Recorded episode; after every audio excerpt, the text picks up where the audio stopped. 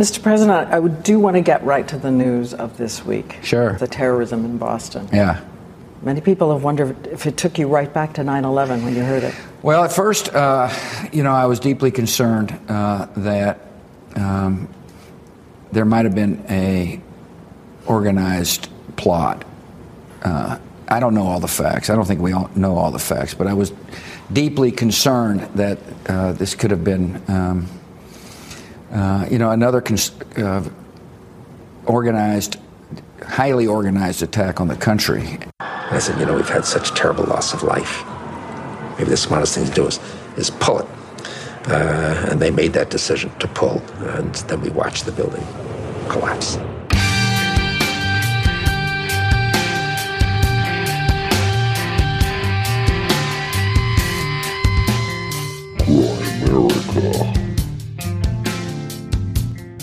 How do you bring a building down symmetrically, much less in seven seconds? You have to cut all 80 columns in this building. Otherwise, the building would, would begin to fall and bend and, and fall over towards the path of least resistance.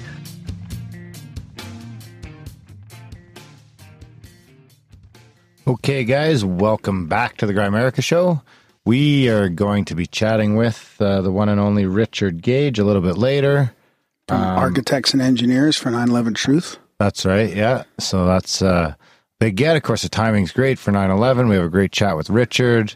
Um, kind of get down to the nitty gritty, some Building 7 stuff. You guys should enjoy that quite a bit.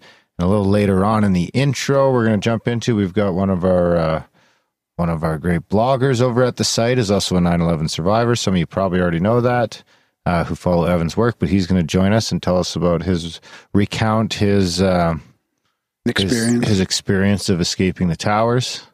Um, From the 89th floor, yeah, he was only like 10 floors below the impact four, four floors below. Four, 93 and Yeah. 83. Oh, 89. Yeah, yeah. Four floors. Yeah. Mm. Jeez. Math. Yeah, massive bitch. Massive bitch sometimes.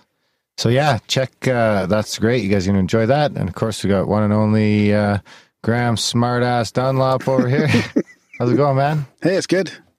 Really good, yeah. Remind me later on in the Really intro. good. I'll talk to you really about. Uh, yeah, I'm well. I'm excited about this big episode because we you've been going down the 9/11 rabbit hole a little bit more lately. You've been into it, and we've all, we've talked about sort of doing one. Like we were going to do a whole Month month, it, with yeah. a bunch of them, but I mean, we'll get into some of the more deeper conspiracies in another episode. But this one's pretty kind of fundamental. We got you know It lays a Evan, Evan who survived blocks. it, and Richard Gage who talks about the the evidence for controlled demolition and all that. It's pretty Yeah. pretty scientific and bare bones kind of. That's right. And of course, for you, you don't know, that's Richard Gage is the head of, or the founder of Architects and Engineers for 9 11 Truth, which I think is almost at 3,000 signatures now. Uh, or, yes, 3,000 signatures, members, whatever you want to call them. I think you're supposed to call them signatures. Oh yeah. And of course, guys, uh, we'll jump into this right away. Check out grimerica.ca slash support. Uh, there's a bunch of, bunch of different ways you can support the show there. Of course, uh, without supporters like that, we wouldn't be able to do these sorts of shows. Um, Yeah, it's huge. It helps same. us. We Yeah. can't we can't do it without you. So yeah, check out grimerica.ca slash support, guys. Uh, there's a bunch of different monthlies there. If you can sign up for one of those, of course, that's the best. Uh, any, everything from a buck a month, which is what, 25 cents a show, all the way up to 33 bucks a month, uh, which is, I don't know, like what, six, seven bucks a show. Keep it Uh, ad free. Yeah, there's a bunch of stuff in, in between, and we can keep it ad free forever and ever. Um, so check that out, guys, if you can, when you can. Of course, that's going to be access to our Black Budget support feed, which is just a little thing we started just uh, last month, just to sort of help help. Uh, re- well, not only reward the people that have been supporting the show and allowed the show to continue for as long as it has, but also to sort of maybe stimulate some other people to hop on board the gravy train. Yeah, exactly. And and we, and we had extra content. We want to put out some extra content, so we figured that'd be a good way to do it. And it doesn't change the regular Grimerica. It's still got like four to five shows a month in the regular feed, but we do have a bunch of episodes in the Black Budget feed right now. Uh, probably what nine or ten in there now. Uh, nine, I think. Yeah. And so, are you going to play a little preview? So we we the late, latest one in there was uh, Red Pill Junkie and Alex Tsakiris from Skeptiko. Yeah, so I've got huge, this. huge supporters of ours. Like big thanks to Alex and Red for everything they've yeah, absolutely. they've helped with the show. This is uh, from, of course, our buddy Failed, friend of the show. Uh, very prolific in the chats. Check out grimerica.ca slash chats, guys, if you haven't already, to get, get in on the conversation on the Discord app. Uh, those guys are great. Find love in the Grimerica chats. Actually, Perpetual there's only like two or three girls in there, so probably not going to have much luck finding love, but you'll find a bunch of cool guys. Grimsteak beat the odds. Yeah, Grimsteak beat the odds big time. It's like an 89% fucking male ratio. At least that's what YouTube tells me. YouTube's the only one that gives you that sort of a breakdown. Um, so anyway, Phil was lucky enough to make the. He made this from actually our first two real recordings. So some of it is from the Trip Report episode, and some of it is from the uh, the From the Alex and Red episode. Alex okay, Red so we had episode. a we had an episode recently. It's been put on the Black Budget feed with Alex and Red. both the August shows. One was at the very first day, and one was on the very last day. Yeah, but what I'm saying is uh, that was a pretty good, pretty good discussion, pretty good heated discussion. We get into some really good uh, banter back and forth and some Yeah. good conversation and, and little. Somebody ice with that. Yeah. Come on, Sorry. I lost it. All right, All right, just play the thing. Then they can they can.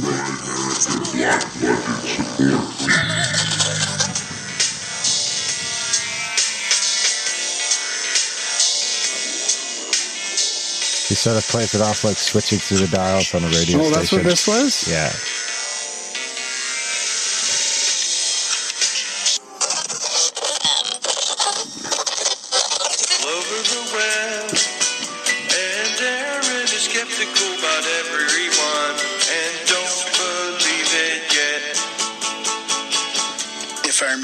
It gets pretty heavy. This one, so oh boy, so stay with us.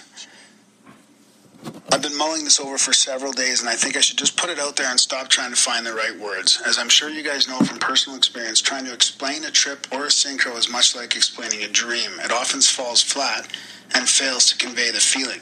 But what the hell, here goes. Forgive me if I ramble. Okay, the year was 1997. It was springtime, about a month before my 18th birthday, just to set the scene. I was a long haired white kid that listened to classic rock and things like Primus, Clutch, and Alice in Chains. My best friend was a six foot tall. grab my shoes and I don't even fucking like stop to put them on. I just like look behind me like, eh, and I'm like out the door in my fucking socks. And I'm fucking down the road, man. I ran fucking probably like three blocks before I stopped to even put my shoes on. Don't even know. And I'm like, I realize I don't even know where the fuck I am. Like, what part of the city? And it's like, it's gonna take. This is before smartphones and shit. So I like, I've got a flip phone in my pocket. That's it. And I'm trying to figure out. Actually, you know what? At that time, I don't even think I had a cell phone or my cell phone was lost. to license it. to just show me the right path, and I would do all it took to accomplish it. I believe strongly that entheogens are sacred ways to connect with the other or spirit, and the removal of these sac- world's major religions. We got to the town, met our friend, and drove over to the entrance to the stony beach. And it was kind of a down in a bowl. I just don't feel like you have to hold back on anything. Well, There's only like up- there's only like 17 people listening. We might end, no, no, no. We might end up getting a little bit, uh, I don't know, a little bit polarizing. We were sort of emailing back and forth some questions and some stuff to talk about, and you know, with this current climate of how do I say social engineering and free speech attack and all the violence going on, it's pretty crazy. And we're talking about how do you how do you uh, live, you know, how do you live in this world? How do we how do we be skeptical and critical? And follow evidence in this super polarizing political and cultural climate. vacations they have you know women have uh, like six months of leave you know when the, when when when they're pregnant Yeah, I feel like that- socialism. I guess. I mean, they're also like the highest yeah, tax yeah, countries it's in the right world. Kind, yeah, it's the right kind of socialism. It's because the whole of these, this- guys, this these is the thing. went. We're falling these guys went to what through we set two- out to kind of correct. This is the whole thing. How are we now talking about socialism? How did we even get to talking about Trump? How did Trump even come into the conversation? And then how did global warming and climate change come into the conversation? Talk about belief systems and so what if what if there was this evidence like this movie so uh, uh spoiler warning if you know we're going to talk about it probably the, the what's it called again the discovery So I mean, Discovery. what you know? So what happens if, if that Spoiler if alert, that Ron. if that on. comes up? What? You're so lame sometimes. what? Spoiler Sorry, alert. buddy. Spoiler warning. So what? Same thing. Same thing. no, you ruined it. So uh, yeah, what if that Dale. came out and you know? Okay. Information overload is you know, a real problem of of, of, uh, of our time. You know, when you, you you really can't process any more information. You are you know the, checking out that data coming out of Facebook, Twitter, you know, social media, and if you're hitting also the news feeds. Go to Grimerica.com and donate today to get your access to the Black Budget support feed. Bingo bango. Thanks, Phil. Yeah, thanks for putting that together. So, of course, that's a little compilation of the first two eps. Of course, there's like seven other episodes in there we had kicking around uh, that you can check out as well. And you can get access through the web page now, too. I made a web page friendly version for the people that don't have pod players. Um, so if you email me, if you don't know how to use the RSS feed, I can you can go through the web page and play everything and download everything that way. Oh, did we mention that it's like any donation gets you access to it? Like Anything. one time, anything, any Try not any to just monthly. do a one time one dollar donation. yeah, that's. Can you do one dollar? There's got to be a minimum, isn't I there? think the minimum is a dollar. Really? Yeah, try to do. We got a five dollar. I still gave it to him. Yeah.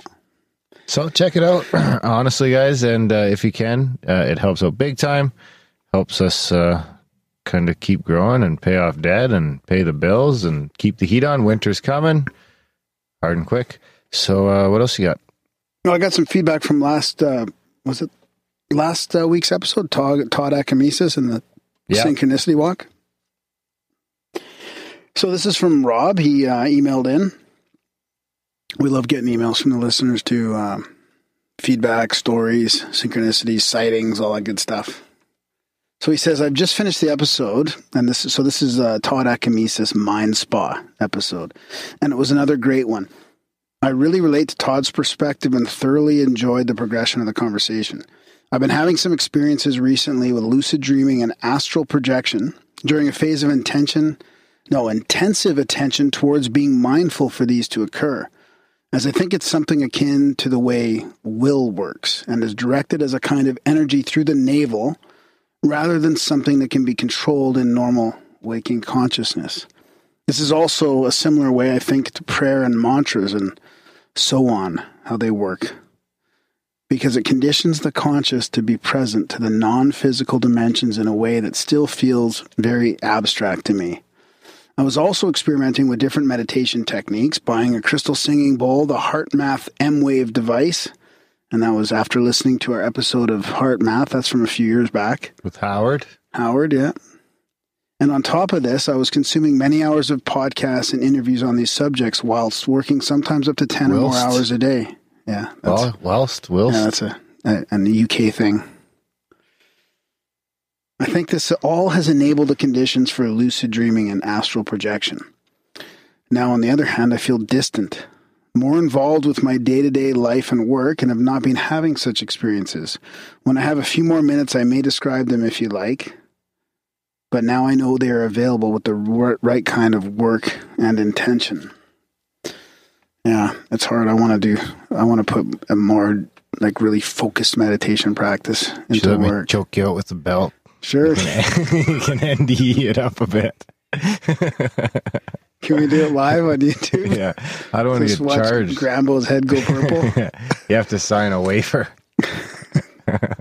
So Todd's Mind Spa in London is actually the other side of Old Street roundabout from where I work, about two to three minutes walk away.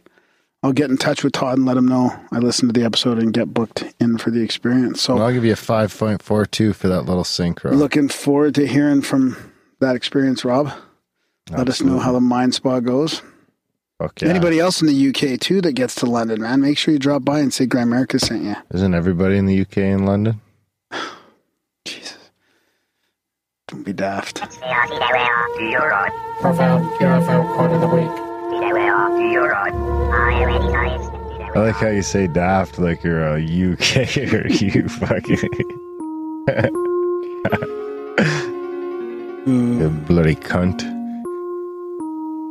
That's not fair. Oh, where did it go? I just had it here too. Oh no. So, this is the UFO quote of the week. Based on unreliable and unscientific surmises as data, what the? The Air Force develops elaborate statistical findings which seem impressive to the uninitiated public unschooled in the fallacies of the statistical method. One must conclude that the highly publicized Air Force pronouncements based upon unsound statistics serve merely to misrepresent the true character of the UFO phenomena. Pow! That's from Yale Scientific Magazine, the Yale University volume XXXVII by 37. Number 7, 1963. 1963. That's Yeah. the year Kennedy was shot. That's because Marilyn Monroe is going to blow the whistle Is on it? UFOs. Was it 63? I could be mistaken. Actually, I'm just talking. out my ass. 67, I think. It Wasn't 67. No? Hey Siri, what year was Kennedy shot? Hey Siri, what year was Kennedy shot? The answer is the 22nd of November 1963. What day was that quote? November 22nd, 1963? Oh, that's the day JFK was shot. Oh, oh April 1963. Oh. Way off. Yeah. Nice try. Yeah, I was trying to do some on the fly. Yeah, on the fly synchronicities. Yeah, on the fly somethings. Uh, I think that's probably it, eh? Yeah, it sounds. Oh, oh. I so you know what? I did a. I did a. Have you ever done a locked room, like the escape room type thing? Now, why don't you save that though? Save it. Well, it's not that big of a deal. I Okay, go just tell ahead. Go ahead. We'll call it. It was. a A, oh, jeez. no, no, no, no.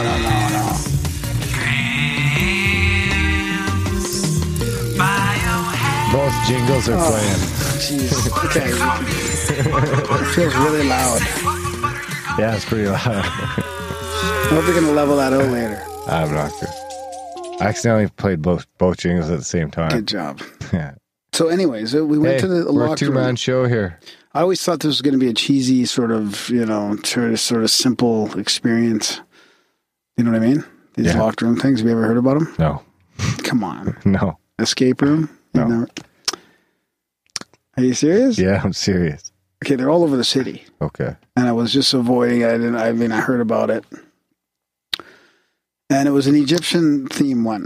So there's all different themed ones, right? So this is an Egyptian uh, tomb like escape, and you got like three rooms that you have to escape from. There's a bunch of puzzles that you have to figure out. and- Really? Yeah, it was really cool. That sounds It's actually really fun. So the team of us went.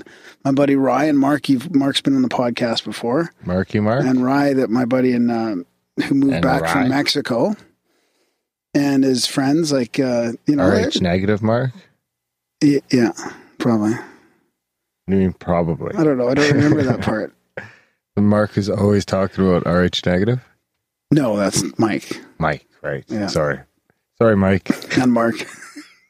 And Anyways. Mark. Anyways, we uh and Rise buddy is like a dungeon master. They play D and D and stuff. So I, I didn't know this at the time, but these guys are pretty smart and geeky in a good way.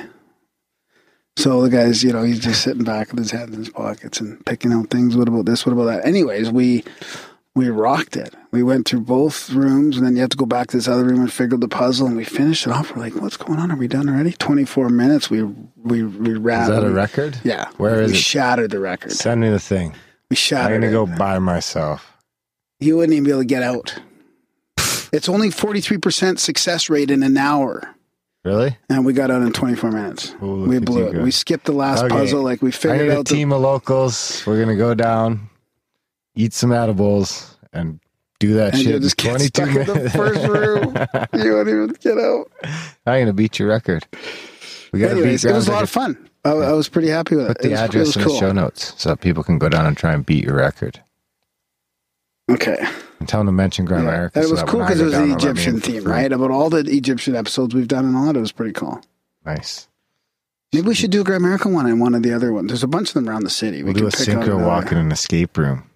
Yeah, that wouldn't work. No? no, it's not. You need to be really focused on the puzzles. yeah, I bet. I'd try it out. That sounds fun. Hey, you're going to talk about the website URL for people. I already did that. Oh, did you? Yeah. Oh. Keep up, man. Didn't I? Yeah, sure I did. I think I did. Thanks for updating the website. Anyways, that's good. Hey, anytime, man. Anytime. All right, guys. Uh, I think that about wraps it up. We'll keep it short and sweet so that we leave some time for our chat with uh, Evan here. It's a good one. And then after that, we'll jump into our chat with Richard, which is another good one. So prepare for your 9 11. Prepare for your 9 11 double whammy, motherfuckers. All right, for this special 9 11 episode, we've also got one of our listeners on the line here with us on the podcast, Evan Forish. I think, is that how I pronounce your name, Evan? Ooh, also a blogger. That's it. You got it. Yes, and I wanted to say because I've I've recognized his art from Instagram as well. He's really fascinating art. I think Nap Nap also uh, connected us together.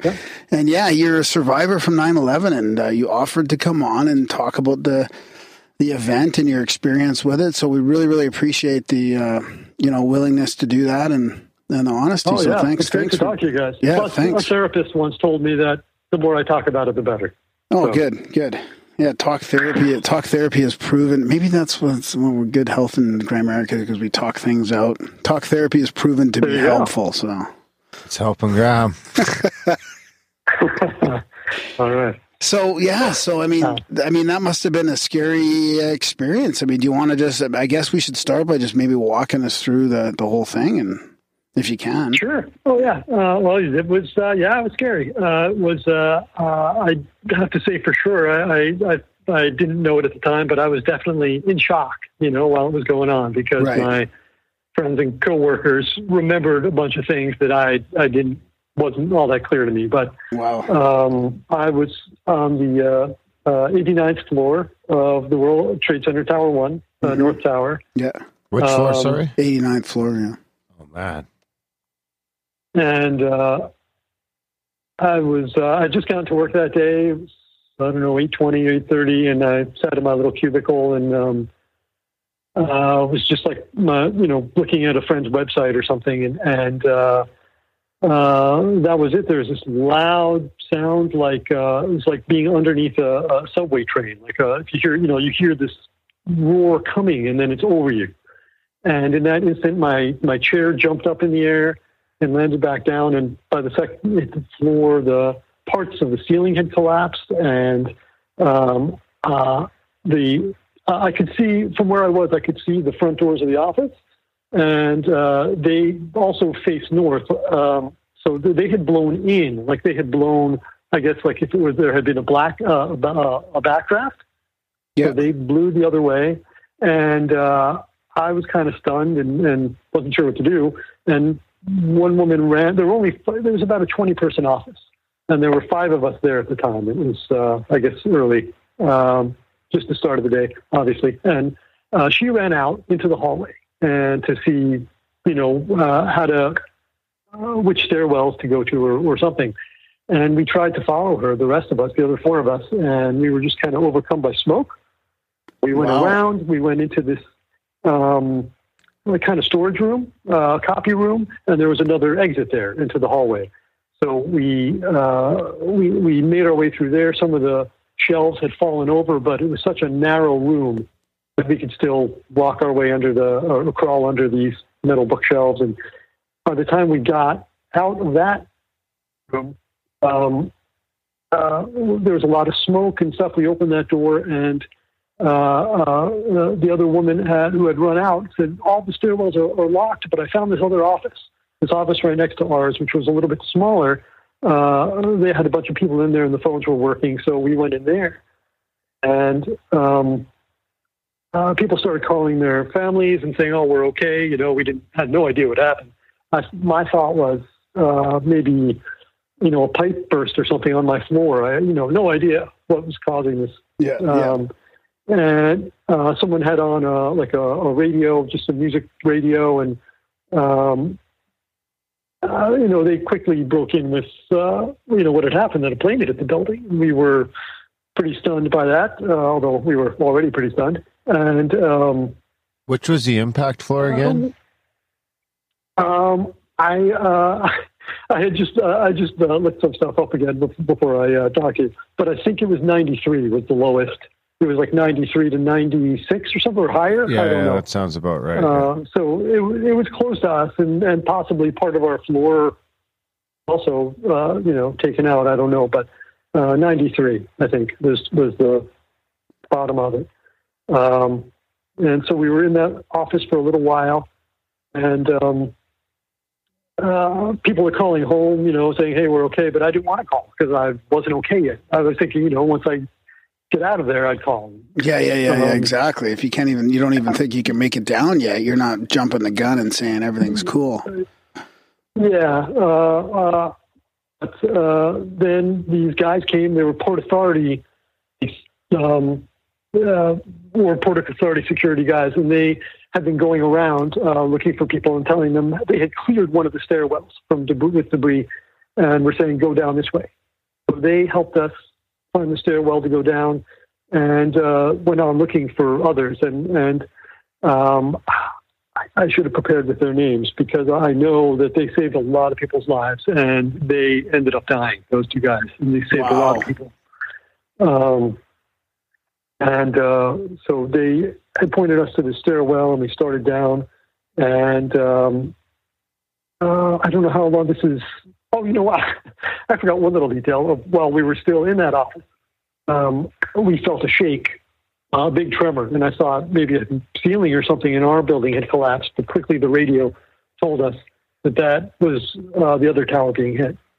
Um, and so then we knew that it wasn't an accident, um, whatever was going on. Um, and uh, So you, so you were up there for a while then. That would have been 20, I think it was what, 20 or 40 minutes apart? Yeah, we were. Uh, it took us a good five or ten minutes to get over to that other office, and then was it maybe another 15, 10, 15 minutes. Uh, I don't remember the times exactly, but uh, before the that shaking, and then the Port Authority police came and and, and helped us. Uh, um, not too long after that, Yeah, yeah. uh, to start down the steps. And then somewhere around the, they weren't too crowded as high up as we were. I mean, I guess a lot of people who could evacuate already did.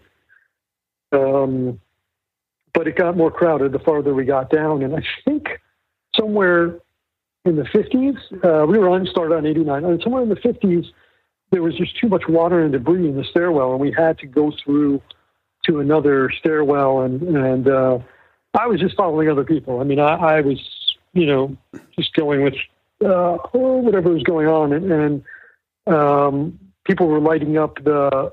Uh, there, everything was dark, and there were like walls caved in, and, and so we were climbing a little bit over some debris, and people were lighting stuff up with their cell phones. Um, and I don't think I even had one back then, but uh, we finally got to another stairwell and headed down. And somewhere in the 30s, I'm pretty sure it was in the 30s, we uh, started seeing firemen in full gear walking up. And I'm afraid I have no idea if those guys made it out. I, I very little interaction with them, but Yeah. uh, just think, just thinking how incredible it was to be walking all that way with all that gear. Um, and finally, we made it down to uh, the the landing, um, and I kind of remember seeing the. I don't know if you know the the sphere that got like dented. Uh, it's um, uh, I forget what it was actually a statue of, but it was a a, a big like bronze sphere, and it got uh, a huge dent in it from falling debris. And I think it's now in in uh, like uh, it's down there still. They they have it in one of the parks. Um, uh, I remember seeing that and hearing a lot of thuds and things, which I figured out from some of the uh, documentaries and stuff later that it must have been falling bodies. Um, but also my my friends and co my my uh, coworkers uh, uh, clearly remember seeing some people in really bad shape, of bleeding and, and, and head wounds and stuff. And I don't really remember that, uh, so I'm sure I was in shock. Yeah, yeah. Um, and we, we we couldn't go out that way. Like we could see these big glass things that led out to a. Uh, but there was so much falling debris there because they wouldn't let us out, and we had to go. I don't know if you're familiar with how the trade centers were, but there's a mall underneath, a below ground mall, and um, so we had to go down there, and it was at least ankle deep in water um, going through there, which is pretty incredible because there were uh, subway trains, even like a, a whole lower than where we were, like a whole other level down. Yeah, yeah. For us to be ankle deep in water, that whole thing was underwater. entire train stations. Um, and so we finally got to the staircase. They said to go up. Uh, so we went up and uh, we were out on the street. They were saying, hurry, run, get away. And we were thinking, hey, you know, just walk down 89 flights of steps. I'm, I'm not running anywhere. Uh, but then uh, we got maybe a block away, half a block. I'm not sure. I know it was Dey Street, D E Y. Uh, um, and uh, we felt the rumbling, and it was not our build tower, but Tower Two that was coming down. Um, and Oh, Tower 2 came down like first. mon- yeah, and it was like a monster movie. You know, it was like this this big uh, smog monster was devouring the building.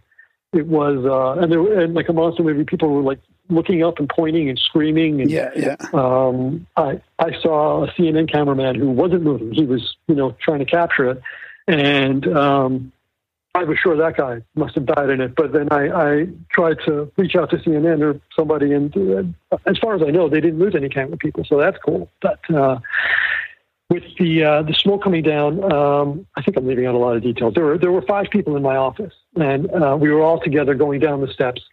And at some point, we were separated from two of them. There was uh, I was with uh, two others, and there were these two other girls that got uh, separated. And we knew we were going to be separated. We said, okay, well, because at some point the stairwell was crowded going down. Yeah, yeah. We'll we'll meet you. Uh, we'll meet you when we get out.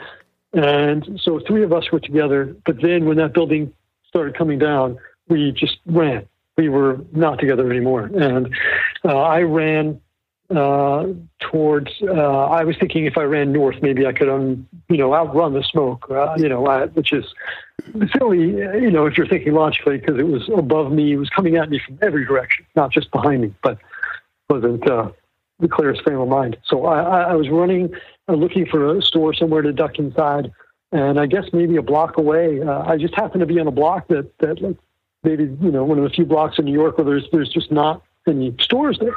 There was the church that I was next to when the building started coming down, and I went around the corner, and then uh, I was on. I was near uh, Park Row, it's called, and uh, the one shop on the side of the building that was like across the street from me, uh, uh, diagonally. Uh, I saw a door. I went in there. Actually, it was it, the, the smoke overcame me. It was totally black, and and uh, uh, I just made it to this door, and it opens, and a fireman pulled me in, and it was uh, uh, a coffee shop, uh, uh, um, and. Uh, he, you know, the kind of kind of went into the lobby of that building, which was in the process of being evacuated.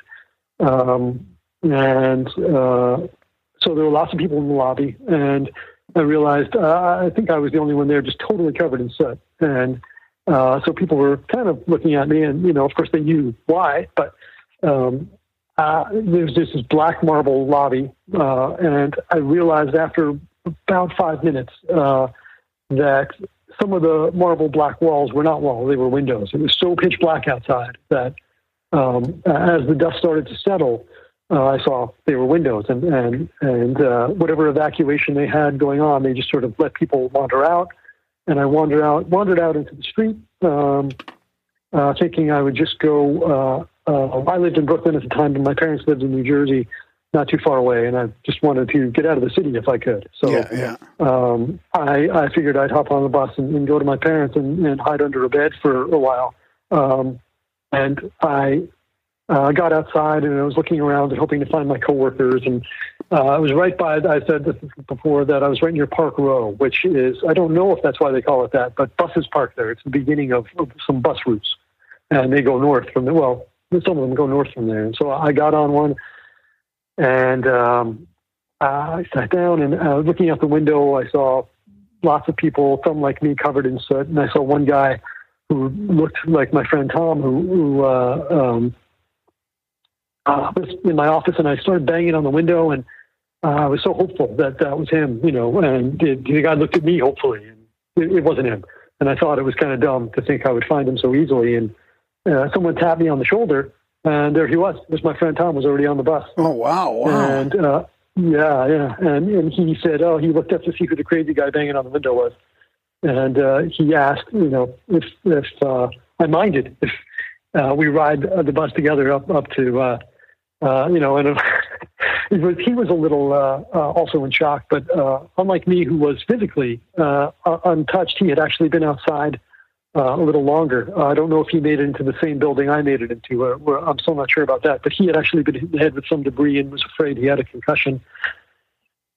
So um, we headed north on that bus. Eventually, the bus took off and, and started heading up. And um, uh, at some point, we weren't too far away. Uh, you know, the streets were crowded, lots of uh, people and cars, and, and um, at some point, we felt the rumble, which I, I don't think anyone had to tell us. It was our building coming down.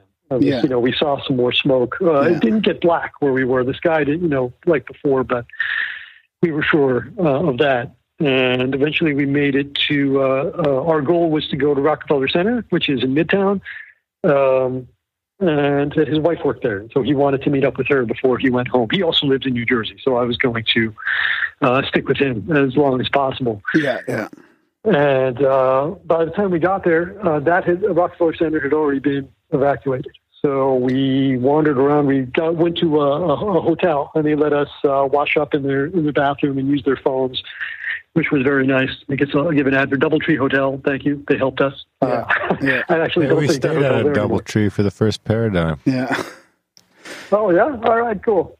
Uh, I hope they let you use the, the bathrooms even if you pay for them. Um, um, uh, so we, uh, uh, I called my parents, and he called his. Uh, he tried to call his wife, and he, he eventually we found out where she was. She was waiting to hear from him uh, uh, anxiously. She hadn't left the city yet. Uh, and so we met up with her, uh, and I forget where. It might have been a restaurant. I know we ended up. I don't think so. We we ended up going to. Uh, first, we went to uh, a Port Authority bus terminal, and it was just a crazy mess there. And we went to. Um, we tried to take a ferry across, and the line for the ferry was just. It looked like like days and days long. So yeah, it's like So, uh, everybody we- trying to get off the island of Manhattan, I guess. Yeah, we waited. We waited in the ferry line for a little bit, if, uh, I think, and then we gave up on it and decided to try Penn Station, which would be the instead of a bus, it would be trains. And so, the second we got in, uh, Tom heard his town being called, and so I, I just went with them. I, you know, they they didn't really live that close to my parents, but um, uh, close enough.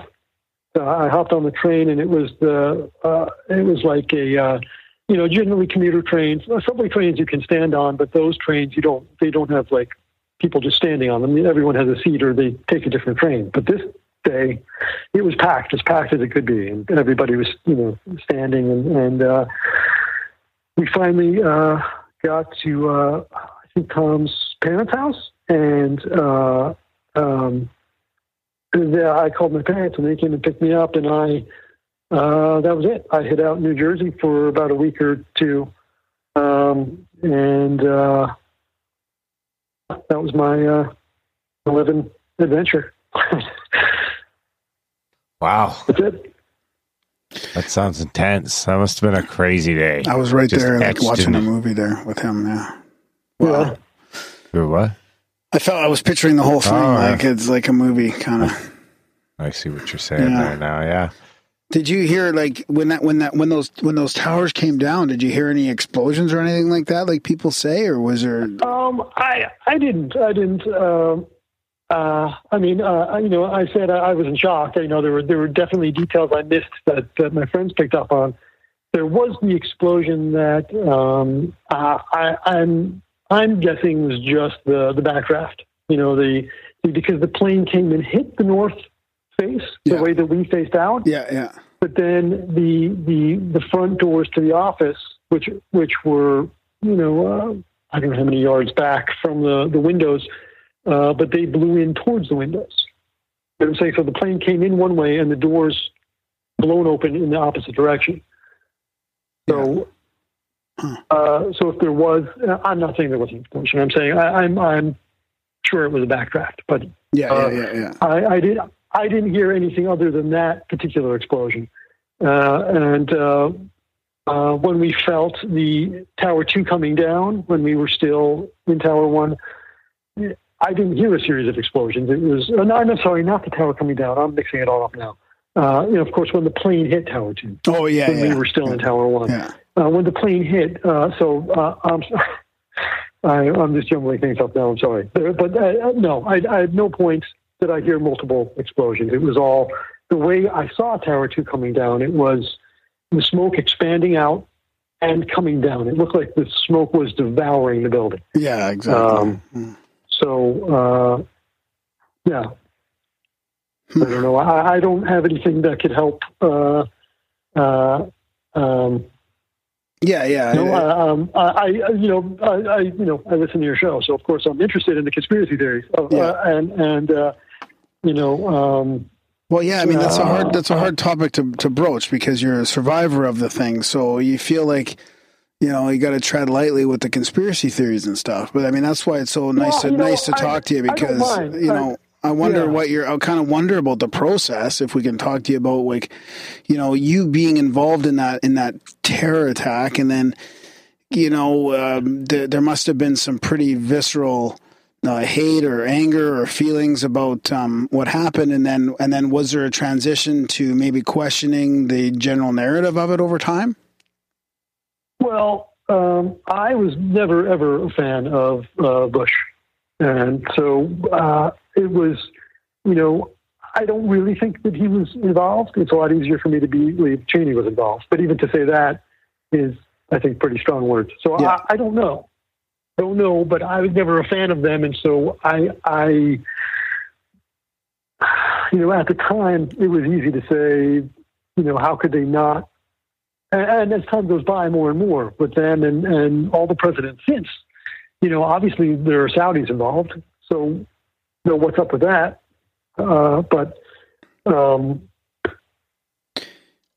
uh, I mean, you know, our government really ignoring that fact. Um, but uh, I'm not sure where I'm going with this. Well, well, I, th- I think I can help you. I th- okay, go ahead. Being, being upset, yeah. Uh, I, I I didn't want to run rush into. Uh, I I didn't think we should attack anybody without. You know, they were saying we're not sure, but we're going to invade Iraq. That didn't. I wasn't crazy about that plan because I, you know, I didn't think just blowing shit up for the sake of blowing shit up was, you know, that's not going to help anything Exactly. and then they seem to use it as an excuse, obviously, to to go in there for whatever motives they had otherwise. And uh, you know, I'm glad they uh, eventually did get Bin Laden, um, but my my anger was. Uh, it was there, but to to I never wanted them to to just uh, uh, attack blindly. You know, to to uh, uh, blind retribution or or whatever you might call it. I fe- I feel like there's stages of of um of awareness about that. Like I would have started almost like, well, how could they let this happen? Like how could you know this, this these planes been allowed or like you know been able to penetrate the the the most secure nation of the world? Like that sort of part, like of denial of like, what the fuck? How did they let that happen? To like years down the road going going there's different levels to this conspiracy like joseph farrell would say where you know yeah sure planes hit the building and then you know did they fall because of the planes or were they was there some other level and then there's the whole financial conspiracy i mean when you add up all of it now years later it's hard to imagine it Yeah. you know it being an isolated terrorist event Um, it, it is. Uh, I mean, I can. Uh, I mean, some of the you know some of the the uh, the ideas about like the financial thing that they were you know uh, they had taken the gold out and that you know that whole thing that they compared with the Titanic. They say they did the same thing on the Titanic, and I think that's that's uh, that's pretty smart. Uh, not to have done for real, but as a concept. You know, it's like the the I don't believe in the the flat Earth thing, but that that idea that you know how they've they've imagined the world really is. Uh, I thought that was brilliant, you know, but I don't really believe that. Yeah. So that's what I'm saying is, is that that the, the conspiracy theories. I'm not saying they're not true. I'm saying they're they're they're clever and very interesting. yeah yeah Um, but I, I I don't know. Um, um, I mean, there's there's you know even, I, I even like the wackier ones like the the which I'm not saying they're not true either. The the the, the planes were holograms and uh, the Judy Woods um, uh, energy weapons, Yeah, yeah, and uh, um, that stuff. Uh, uh, you know, uh, if, if you're closer to believing it, it's terrifying, and if you're not, it's uh, just really interesting ideas. Um, What about So, what about uh, what about yeah. like what about the general the main argument from the 9/11 crowd? I mean, I know there's the, there it's still divided as well, but like the truth crowd that says it was just uh de- like the, the buildings were um you know demolished or or not uh, it wasn't because of the you know the planes and the fire and then there's building 7 like do you kind of do you resonate with that at least that they were they were um what's the word I'm Um, looking for Darren Demolished. yeah, that. Yeah, okay. I thought there's another. Thought I was missing another Um, term. Uh, I, I I don't know. You know, I, I think it's definitely possible. I think uh, uh, it would have to be really well timed. I guess. Yeah, Um, yeah. But uh, um,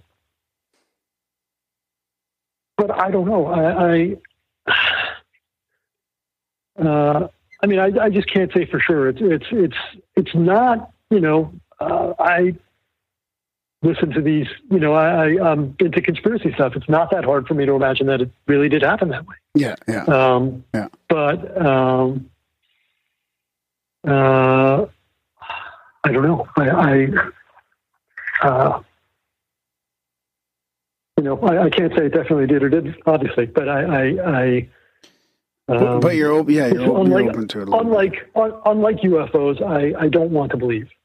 Yeah, yeah. but uh, um, I, uh, uh, I don't know what to say. I, I'm, I'm, you know, I think it's, it is, it is uh, more possible than most people want to think it is. Yeah, yeah. What I'll, your- I'll definitely say that. I, I think most people are, are, are in denial of how possible uh, something like that actually could be. Yeah, exactly. So what what about um, your process of healing throughout that over the years? Like, did you have to? I mean, obviously, you talked about going to talk therapy or counseling and stuff like that. So has it been a pretty? Yeah, it- yeah. Have you heal, Have you managed to kind of deal with the post traumatic stress part of it? Yeah, I, I think so. I mean, it's still there a little bit, but I, I you know, I think of it as uh, I was. I was in therapy for for a couple of years, um, and it helped tremendously, just really tremendously. Um, and uh, I mean, especially that when I was still in Jersey at my parents, the first few weeks, and then a couple months after, I, there were some like. I, I, I've always been, I've always had mild depression my whole life, and I, I didn't even know it. Like I wasn't sure what that feeling was, but when I had it from the the oh, just days after uh, the, the PTSD, the just the blackness, uh, the, the just just utter like for I don't know how many a week or two at least, if not more. There was just this numbness. I, I just you know sometimes you feel like you're tuned into things. It was the total opposite of that. I was just totally disconnected. I was disconnected from everything, and, and it was uh, and so therapy helped a, a lot. Um, and uh, you know, uh, talking about it, and um, you know, I, I I think of it as I was in a war zone for maybe two hours. You know, I mean, so the people that that the the, the, the military who really are in war zones, who are you know, I, I can't imagine that level. You know, um, Sustained, yeah, yeah. yeah. Um, so I, I, I'm doing pretty well. I, I you know, uh, if I have uh, for a while, a long while, I had disaster dreams, but I, if I have them now, uh, they're a lot milder, if that's possible. But uh, um, you know, I, I, I'm slowly getting things back. Like I used to love to watch uh, like thunderstorms and and um, the, you know, things that are just loud crashes or um, they don't really freak me out, but uh, not as enjoyable as they used to be. Um, but some of that stuff is coming back, uh, or has come back much since for the last 16 years. Um, Well, that's And, a that's a uh, pretty good retelling. That'll tie in really well with our 9/11. Of course, we're going to talk to. We've got an interview with Richard Gage. We're going to play next. But uh, I did have a couple quick questions before we jumped into that. Um, They'll become a little more pertinent later in the episode. Our listeners will find out. But did you notice in the in the months or weeks heading up to uh, the attacks if there was any elevator construction going on in either of the towers or the tower you were in at least? Uh, that's funny. Uh, uh, I because I know what you're talking about, but I I don't remember that at all. Uh, that doesn't mean it wasn't happening. Just not something I recall at all. Yeah.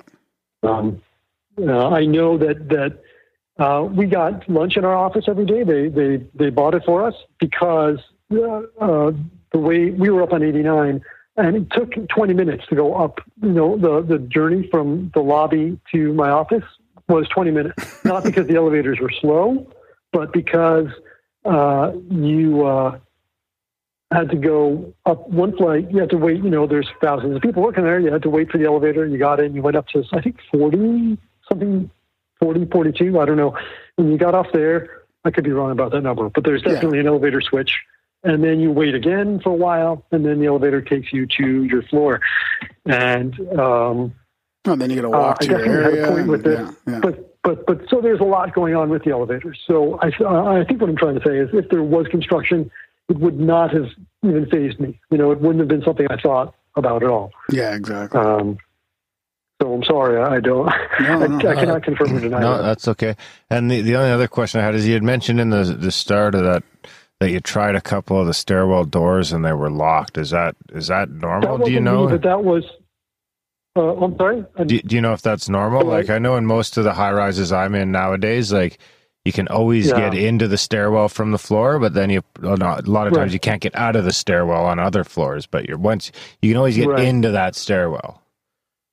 Right. Well, I, I had heard it said that that uh, that was definitely some conspiracies that the, the doors were locked. Uh, as far as I know, uh, they were. I never tried to go to, to go down the stairs, uh, but uh, I think they were supposed to be open, and I'm pretty sure that they were blocked uh, because of debris. Yeah, yeah. Uh, following, you know, uh, uh, that was what happened. Uh, uh, when we had gone down the first stairwell. They, they, had they had cleared out one of the stairwells. Uh, the guys who rescued us, who, who found us, uh, they and I'm sure lots of others, uh, and had, had cleared the debris. And um, so, uh, as far as I know, that's why they were blocked. Um, um, yeah. I, I have a quick question. Um, before Darren finishes it off here, do you have a desire for the truth to be known? Like, do you? I mean, I know. I, I mean, are oh you? yeah, yeah, yeah. Like, are you more so than most people? Like, are you sort of hoping that something will will finally be figured out here? Um, sure. Yeah, Yeah, yeah. yeah. I mean, uh, I, uh, um, yeah. Yeah. I, uh, if if there are things to be found, I, I definitely want them found. I mean, um, yeah. Yeah. Uh, there are. Uh, um, uh, sorry. Uh, yes. Uh, the short answer to all my ums is yes. I would like uh, uh, whatever truth there is to come out. Yeah.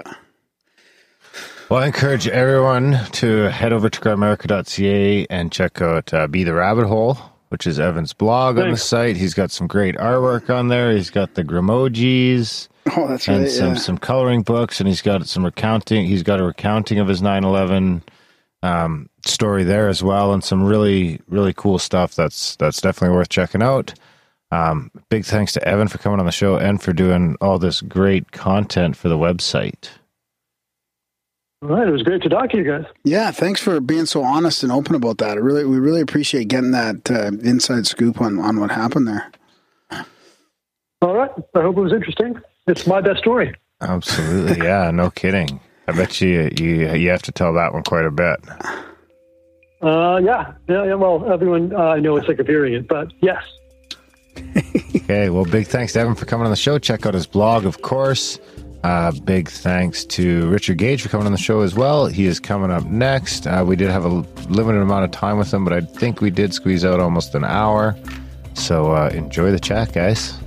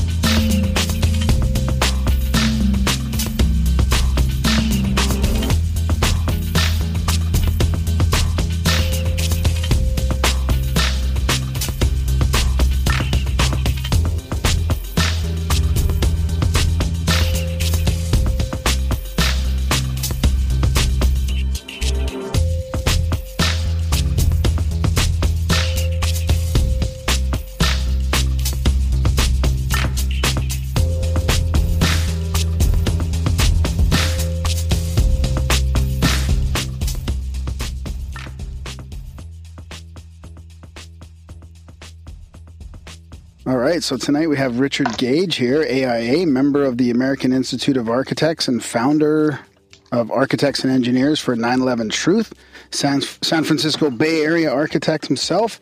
It's really good to have you here, uh, Richard. Thanks for coming on the show. How are you doing tonight? Thank you, Graham. I'm doing great, and I'm excited to uh, be on the show and share with people, you know, what really happened on 9/11 that they probably haven't heard. Yeah, this is great. I saw your presentation, like we were just chatting briefly before we started recording, and at the Red Pill Expo, and I was pretty blown away. Even though I'm somewhat familiar with with your work and you know and, and the different types of evidence here, it was it was really good to see that presentation, and it was it was pretty mind blowing. So I'm, I'm really looking forward to digging into that with uh, you and all our listeners. Yeah, and I come from a world of high steel construction, so yeah, I'm look, I'm looking forward to this. Oh, great! I'm glad to hear that, Darren. Uh, that is uh, that is uh, important. We're going to have a lot to talk about today. Yeah, I spend uh, I spend quite a bit of time in them, so Great.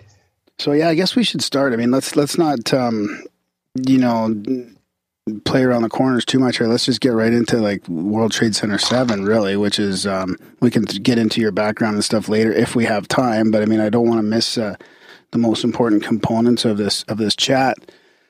So what what do people need to know? Like you know, WTT TC seven is uh, probably one of the most important parts of your investigation here.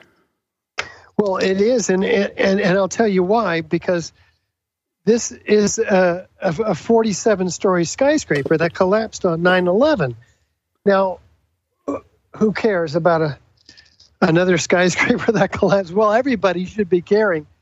Uh, th- this is this happened on 9/11, and most architects and engineers are completely unaware that a 47 story skyscraper collapsed at 5:20 in the afternoon hmm. after witnesses heard explosions. This building drops like a rock straight down uniformly symmetrically into its own footprint in under 7 seconds and it looks exactly like a classic controlled demolition like the old hotels in Las Vegas so guess what it is. and there's a lot more evidence to show that that's exactly what brought it down. And so that's why it's so important uh, because, you know, ne- they what do they say? They say normal office fires brought this building down. Well, office fires have never brought down a skyscraper ever.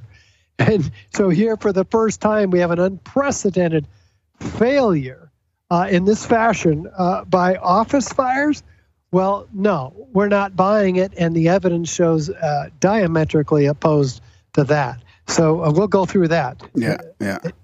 So Darren, what would that be like? Forty-seven stories. That's that. It seems small because it's next to the Twin Towers, but in- that's there's not much in Calgary that's bigger than that. see, that's like like the new the new Eighth Avenue place, I think is about 750 feet. I stood on the tip of it when it was being constructed, and that's I think that's 49 stories plus yeah. mechanical. So I mean, that's like the, that's one of the taller buildings we have in our city. So it's not small at all. No, no, this is huge. Uh, in fact, most of the states don't have buildings that big. So uh, why is this important? Well, uh, we've we've had over a hundred skyscraper fires uh, that have been much hotter, larger, and l- longer lasting, and they've never brought down a skyscraper. So you'd think there'd be the biggest forensic analysis ever Yeah. on the steel for this. Uh, and yet, starting two weeks after 9 11, it's carted away and sent to China for recycling before investigators could get their hands on it. that was, yet there was, was, that was re- all the steel, wasn't it? uh, yeah, and after that, that steel was taken away, all the steel, 99% of it, was uh, including the Twin Towers steel, which is uh, 200,000 tons of steel framing, uh, was, was taken away. Yeah. it's extraordinary because what did FEMA say about that? The few pieces of steel, I mean, two, that were saved, well, that were documented in the FEMA report the the only two pieces they could get their hands on to document uh, they they noted that there's a severe hot temperature corrosion attack on the steel Now, this is a detailed metallurgical examination done in Appendix C of the Building Performance Assessment Report by FEMA in May of 2002. What do they say? Hot corrosion attack on the steel, molten iron invading the steel. Now, hot molten elemental iron, where does that come from? Where does the sulfur come from? Well, uh, it, thermite is an incendiary used by the military to cut through steel like a hot knife through butter. It issues 4,000 degree uh, temperatures of molten iron to, in order to cut through steel. So, where they basically documented uh, the use of thermite, in fact, thermate, because sulfur is added to thermite, so it becomes thermate, which is much more effective at cutting through steel. Is that the same as the nanothermite that you hear all over the place? Is it, is it the same thing, just another way to call it, or? Uh, no, uh, thermite has been used for a hundred years in the, uh, starting with the railroad industry, for welding, uh, and and so what we've also found a small team of scientists led by Niels Harrit in Copenhagen, throughout all of the World Trade Center pulverized concrete powder from river to river across lower Manhattan, a three square mile area with a blanket four inches thick of this incredible powder. Uh, how, I mean, how did all that concrete, uh, 90,000 tons in each tower, get pulverized to a fine powder? But anyway, in it, um, that's evidence in and of itself of explosives. But through all, all the samples they documented contain these dual layered red gray chips about a sixteenth of an inch long. The red layer is composed of iron oxide and aluminum powders, the ingredients of thermite. But at a nanoscale, uh, we're talking of the, the particles are a thousand times smaller than the diameter of a human hair. So the, this is a very sophisticated process um, developed actually by Lawrence, Lawrence Livermore Laboratory and Los Alamos Laboratory. Uh, this is called nanothermite. That's where what you've been hearing about. Uh, it is um, a very, very high tech substance made only in the most advanced defense contracting laboratories. And this is documented in a peer reviewed paper uh, in the Bentham Open Chemical Physics Journal. So we've got to have an investigation here that acknowledges uh, all of this evidence, including uh, the also found in the dust uh, by the U.S. Geological Survey and by other independent uh, environmental consulting firms like R.J. Lee. Uh, they document uh, billions in all, every sample, billions of these previously molten iron droplets. they're about just naked, almost naked to the human eye. You can you can see them. They range actually up a, to about sixteenth of an inch round, but they're spherical. So they're previously molten iron. They're made of elemental iron. It's not molten melted steel. So it doesn't come from the fire or the steel. Where does it come from? Well, again, molten iron is the byproduct of thermite. So if you had thermite cutter charges laced throughout the columns and beams in the building, and under explosive conditions, you would aerosolize the byproduct of that thermite, which is what? Molten iron. So aerosolized liquid uh, by its surface tension forms itself into these spheres. So this is exactly what happened to these multi-layered red-gray chips when this team of scientists subjected them to uh, an intense heater at about 800, 900 degrees. They ignite, producing much hotter temperatures, uh, showing that it's an energetic uh, thermitic material. And they release what? These spheres, the same spheres that the uh, USGS and RJ Lee found in all of the World Trade Center dust. So we know exactly where they came from because they didn't know. They, they merely speculated. So it's a very much a self corroborating set of data that uh, could put a lot of people away for a long time if we can get it into a court of law. So there's no way that was there was there and that was in building 7 too the same thing happened in building 7 there's no way that could happen from pancaking Well, yeah, there's 47 floors. We'd expect to see 47 pancakes in pretty bad shape laid at the bottom of Building 7 and the Twin Towers. There's 110 floors each in those buildings. Uh, about a dozen of those floors are 12 inch thick, excuse me, 8 inch thick concrete. So we should have seen all those pancakes stacked up, but no, no, we don't. We see a, a pile of core columns, perimeter columns at the bottom of the towers. Uh, where did all that concrete go? It's not laying at the bottom. Well, if you look at the photos and videos, they all tell you where they went. They're pulverized in midair, causing this powder, uh, basically like an ash that we talked about, uh, spreading across lower Manhattan. So in midair, there, we're talking about pulverizing all of the concrete. And so this is extraordinary. It, this, this doesn't, you know, crack up and break when it hits the ground. Uh, It is pulverized in midair as well. We have laterally, freely flying four ton structural steel sections, hundreds and hundreds and hundreds of them landing up to 600 feet away after having been expelled at 60 to 80 miles per hour laterally out of the side of the towers, uh, freely flying. So this takes extraordinary uh, explosive force to launch those projectiles. That was some of the steel you're talking about that was flying? Yeah, Wow. absolutely. Could you- And for the most It's- part, concrete tends to just keep getting harder. You know, like doesn't for it to- yeah, it's not like it gets it's old concrete. You know, like in my experience, the older concrete gets, it just gets harder and harder. Right. Oh yeah, it would take incredible uh, concussive force to to break up concrete into powder. I mean, a, as well as the metal decking that the concrete was poured in. Altogether, 220 acres of metal decking is missing. You know, it should also be stacked up uh, with the concrete down on the bottom. It is absolutely missing. That's crazy. And the concrete should be like adhered to at every place via all the Nelson studs and everything. Like it shouldn't be able to. There should be massive pieces of. I would think even with Yeah. explosives, even with standard explosives, there would be massive pieces of concrete and Q deck all over the place. Yeah, he- held on to the rebar, right? Um, Yeah, that's but right. You, you see a twisted nest, a rat's nest of rebar down at the bottom, but you don't see concrete uh, adhering to it anywhere. Wow. So what other what Yeah. other direct evidence is there for for WTC seven then being a controlled uh, demolition? Well, we we have uh, uh, the complete. We we have a uh, a a, um,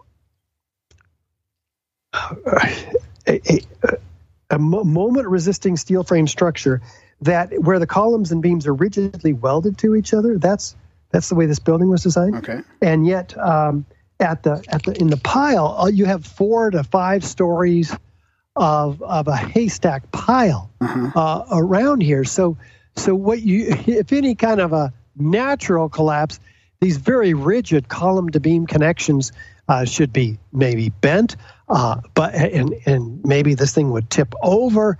Uh, but all of the column to beam connections had to have been severed in order for this building to fall like a house of cards, one floor uh, Simultaneously, under- I might add. Oh yeah, A- a- all the. Well, good point. You know, all th- this building comes down symmetrically. How do you bring a building down symmetrically, much less in seven seconds? You have to cut all 80 columns in this building. Otherwise, the building, you know, after a, a- severe local uh, damage, would would begin to fall and bend and and fall over towards the path of least resistance. Well, if all those columns are creating uh, no resistance all at once, i.e., by explosives, exactly the way they do in the old Las Vegas hotels in a controlled demolition, then the building can only fall straight down symmetrically. That's the only way to do it. And this is one reason we hired the University of Alaska and we have Leroy Hulsey, one of the top forensic structural engineers in the country, to undergo a uh, two-year, three hundred thousand dollar uh, computerized study to show uh, what really happened in this building. It's it's the computerized study that NIST was tasked to do by Congress, uh, but uh, not just failed, but produced fraudulent reports, uh, which are proven so by this new uh, investigation, which will be uh, completed uh, and released finally in October. But we will have a progress report in a live streamed presentation at the University of Alaska by his team on September 6th. So that'll be a very important milestone event as well for all of us to tune into. Yes. And then we're going to, yeah, we're going to carry the results of that study. He's already said, uh, in fact, he was testifying in front of a panel of a dozen attorneys, along with the rest of the, uh, several other experts on the collapse of this building. Uh, and he was asked by in, a famous um, attorney, uh, Danny Sheehan. Yep. And Danny, Danny says, uh, well, on a scale of 1 to a one- 100, 1 to 100, what is the likelihood that fire could have brought this building down? Fire, of course, being the official cause of this building's collapse. He says zero. Wow. That's amazing coming from a professional. You know, structural engineers are very cautious and conservative, uh, but he's uh, he's absolutely clear about his findings. So we're very excited. So- the, the, the university, in fact, is using this project as their flagship uh, project. They're not afraid of the ramifications at all. No, engineers tend to leave themselves some wiggle room most of the time. yeah. So can you can you give us a sneak peek into that computer model and, and what what uh, it shows? I just had Well, one I've more. I- Is there no Uh-huh. possibility that every piece of steel, every bolt, and every weld were just the exact same level of quality? Well, e- even if they were or if they weren't, they wouldn't fail at the exact same time unless you had shaped cutter charges uh, attached to uh, them. Yeah. That's right. Like how a pancake should come. Even if if it pancaked, it would be like slowly gaining momentum, right? Oh yeah, it would crash, you know, and it would take the the top floor uh, crashing on the bottom floor. But even even if that happened, you'd you'd have to take out all the perimeter columns and the core columns virtually at the same time, and then you might get the top floor with the dynamic load crashing on the next floor and the next floor and the next floor, and that's sort of what they were saying happened over at the Twin Towers, but in the case of the Twin Towers, what they say is the 15 story section above the point of jet plane impacts in, in the North Tower, for instance, uh, because of the weakening by the fires, uh, this massive structure just fell all at once and then crushed every floor beneath it all the way down to the ground. And by the way, that happens in nearly free fall acceleration, meaning that those columns and beams were just completely ignored somehow by this falling mass. Well, they can't be ignored. Of course, they had to be explosively removed. Um, but then in the official story, uh, they say then it destroyed itself. Well, this is like asking a Volkswagen to run into a Mack truck and destroy the whole Mack truck. I mean, that's the physics of it. There's equal and opposite destructive force here. So so the computer model. So what did, what's the difference? Do you think between what NIST officially says happened at, at Building Seven compared to what this new model is going to show? This new computer model is going to show. Well, NIST has a hypothesis that the these raging fires uh, in Building Seven, which, by the way, no photo or video shows a raging fire. They're all few, they're all small, they're few, and they're scattered. Uh, and they show they say this fire was occurring at at the time of the collapse on call on uh, floor 12. Now, the the photos all show this fire moved well beyond that area, uh, and and and so it couldn't have been responsible for what NIST says is thermal expansion, the first uh, cause of collapse by fire uh, of this type ever. It's a new phenomena, uh, they say. Well, that couldn't have been happening because th- that area was cooled down for an hour uh, before uh, before the collapse. But anyway, they say this thermal expansion caused these long span beams to push the girder that is supporting them off of its seat on this column number 79 in the northeast corner. And that caused a local failure, causing uh, up to 10 floors to collapse uh, by pancaking. And then the interior of this building is gutted basically vertically in that northeast section. And then this instability travels laterally across the building. Now, all this happens in about 20 seconds, they say, including the top to bottom seven second collapse that we talked about earlier. Well, actually, none of it could have happened for a whole host of reasons. First of all, the fire wasn't there anymore, so those built, those beams weren't expanding uh, at the time of the collapse, and they couldn't have expanded anyway because they're fireproofed. Fireproof columns don't get hot. That's why we fireproof them, so they can't expand. But even if they could expand, Yeah, that's a they couldn't have. Oh yeah, it gets it gets ridiculous here because they if they were pushing on this girder, well, the girder, according to the shop drawing, shows that it has shear studs tying it to the floor slab up above, which are heavy duty uh, pins. It can't move independently of the floor or the column to which it's attached. But even if that could have happened, uh, the it, it couldn't have fallen off because there's not enough thermal expansion uh, movement uh, in those beams to push it off the seat. But even if that could have happened, it it wouldn't have uh, because NIST omitted uh, stiffeners on the ends of this girder, which would have kept the flange from folding because NIST said, well, it didn't have to push it all the way off.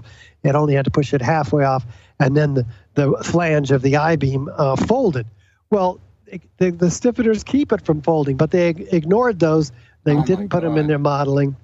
And even if all that could have happened, you might have had a failure of the girder, but not the failure of all three girders that are seated on that column, meaning the floor above couldn't have pancaked onto the floor below. So, and even if all that could have happened and it did pancake and managed to dislodge those heavy girders in the floor below, because it's the same design as up above, uh, you couldn't have, um, you wouldn't have had that pancaking collapse. But even if you did, you wouldn't have had this complete vertical failure Of the whole in, building, in a yeah, matter yeah. of a few seconds vertically all the way up because you we would have seen massive deformation of the exterior perimeter steel structure. As the collapsing was happening it would have pulled it in breaking granite panels and windows on a massive scale that we don't see in any of the videos. So this is all disproven. And and in, in addition to that even if that could have happened you wouldn't have had the lateral uh, failure of this building in a, in a matter of five or six seconds uh, without also show, uh, telegraphing exactly what was going on on the outside of the building, which is not done.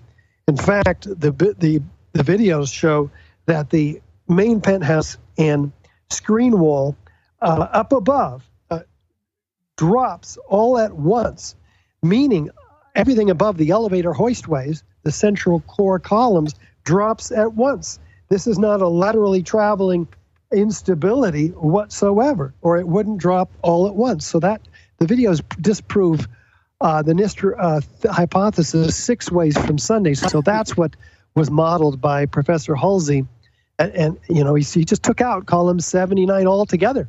Said, okay, what happens if we're going to remove this column instantly? There's no global collapse.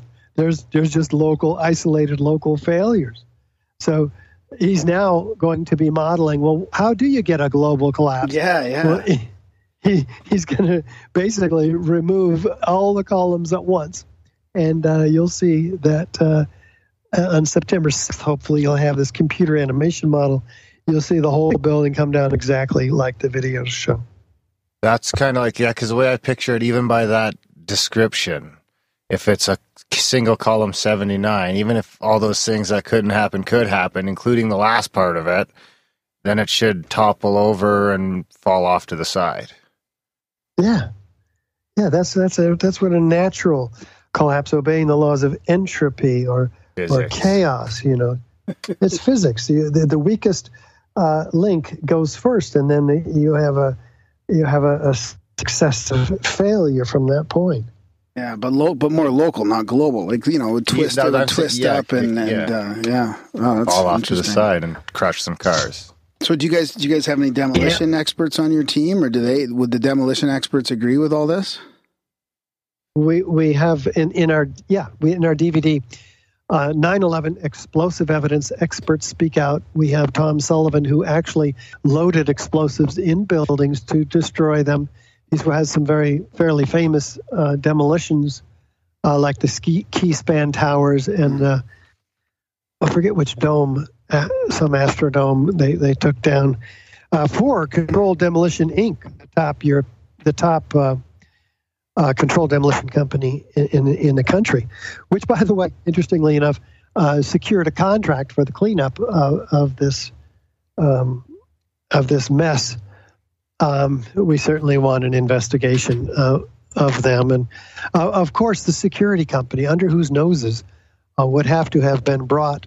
Um, uh, many, many, many dozens and dozens of tons of high tech incendiaries and explosives. Uh, so we're talking about uh, Securacom, Stratesec, the, the company who had the contract for these three buildings, interestingly enough. Also, um, the, the elevator modernization that was going on in the towers the nine months prior to 9 11. Uh, this uh, could have given undercover operatives uh, all the uh, cover they needed to plant these explosives because each of those elevator shafts was locked down. They're all next to the core columns and beams in the Twin Towers. I was going to ask if there was any contractors in or anything like that. And they were on all three buildings? Uh, two of the buildings for the largest elevator modernization in the world. this was actually the two Twin Towers. It was documented in Elevator World, which um, March of 2000 and March of 2000. There's a whole uh, article uh, in it. So I, I we don't know that they're involved, but it's an obvious source, a place of investigation. Yeah, I would say the elevator people could uh, could definitely get you. Yeah. Like that that access to those shafts. That's at all the stru- most structural parts of the building. Even today, in the more in the more like it seems like here in Canada anyway, it's gone more down the road of concrete cores with steel structures. But Yeah. even then, if you have access to those elevator shafts, you have access to everything. Well, there's only gypboard surrounding those elevators, and there was lots of complaints uh, by the tenants about uh, white powder on the desks uh, due to the work that was going on in the elevator shaft. Of course. Oh my God. Yeah, and this is why we have uh, the Bobby McIlvaine Act uh, this year uh, heading to Congress. Um, we will be uh, after the, after the September 6th presentation of Dr. Hulsey. I'll, I'll be in New York uh, pre-announcing the Bobby McIlvaine Act and showing films in Manhattan on Friday night, September 8th at 6:30 in Foley Square, an outdoor film festival where we'll be showing whistleblower Peter Ketchum uh, in uh, uh, in a film that we made of him. I forgot the title. Uh, but also, Ed Asner narrates a 15 minute documentary on World Trade Center 7, which your listeners can see on YouTube uh, for free. Okay. Uh, and it's a great way to introduce people to the concept of 9 11 truth because everybody who sees it just is automatically sold on, on the, the con- controlled demolition of Building 7. And then they're more open minded to the Twin Towers uh, evidence because, you know, we all were quite affected psychologically on that day. We're under attack. We're basically reduced to an infantile state of of uh, consciousness, uh, wanting to know, you know, what's going on. So we we accept from the authorities the first day uh, the explanation. Oh yes, don't worry. This was 19 fundamental. Well, worry. This was 19 fundamentalist hijackers, and we got to go get them in Afghanistan and Iraq. Well, we've killed more than two million people there. We've started uh, probably another eight wars since then and we've lost civil liberties that our forefathers fought for. So we've got to have an investigation that looks at the cause of all of this and pulls the rug out from underneath the the post 9/11 uh, damage to America's reputation and and the killing uh, on a mass scale people around us in the surveillance state that has resulted.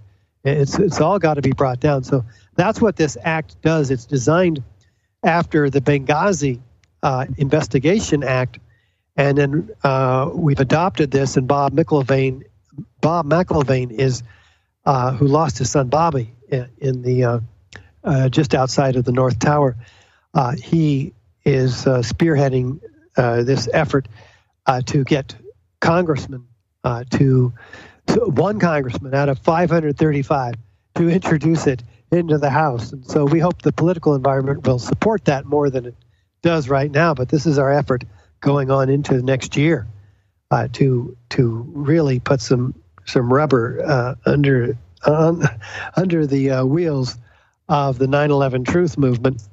So uh, that press conference will be at the National Press Club on September 11th uh, at 1 p.m. in Washington D.C. So we encourage everybody to come down because right after that we're going straight over to Capitol Hill and begin the hand delivery of the Bobby McIlvaine Act package to all 535 members of Congress, including this, this the petitions signed by 2,900 architects and engineers now, as well as the preliminary findings from the Hulsey report. Wow, that's great. So yeah, making Yeah. lots of headway. Yeah, lots lots is happening. And that night, for those of you who are in Washington D.C., uh, there will be an, yet another panel of experts in various fields of 9/11 truth, including myself um, and uh, Peter Ketchum, who will be there as well. Um, a NIST whistleblower. He worked for NIST for uh, 14 years and and was just shocked to find what they had done uh, to the good name of that organization because that leadership of NIST was replaced when uh, President Bush uh, came in. Oh wow! And uh, they they've really screwed things up uh, for, as far as truthful reporting and using the scientific method. How long has he been whistleblowing about that? Now, Uh, just uh, six months, I think. Oh, We've wow. made a film that's uh, a new DVD that's now out. Uh, stand, stand, standing for truth is, is the name of the the DVD Mm-hmm. that uh, he makes, and you can see that on YouTube as well. Peter Ketchum, K E T C H U M. yeah, I'll link to all this in the show note as well. And then, and then, was there something else I can link to on the on the press conference and all that, or is that on your site? Yeah, our site E ae911truth.org. Yeah. And the evening event uh, in Alexandria, no, Arlington, uh, Virginia, uh, there's a, Holiday Inn there. Uh, that that uh, panel uh, of truth tellers, including J. Michael Springman, who has exposed the the visas given to Al Qaeda members, including some of the 19 hijackers by the CIA. A fascinating story. He'll be there in person. Uh, this is uh, Monday night, uh, 7 p.m. at the Holiday Inn in Arlington, Virginia. The website is dc911truth.org. Okay, Okay, good. Yeah, I'll put that uh, all that in the show notes for people. Great.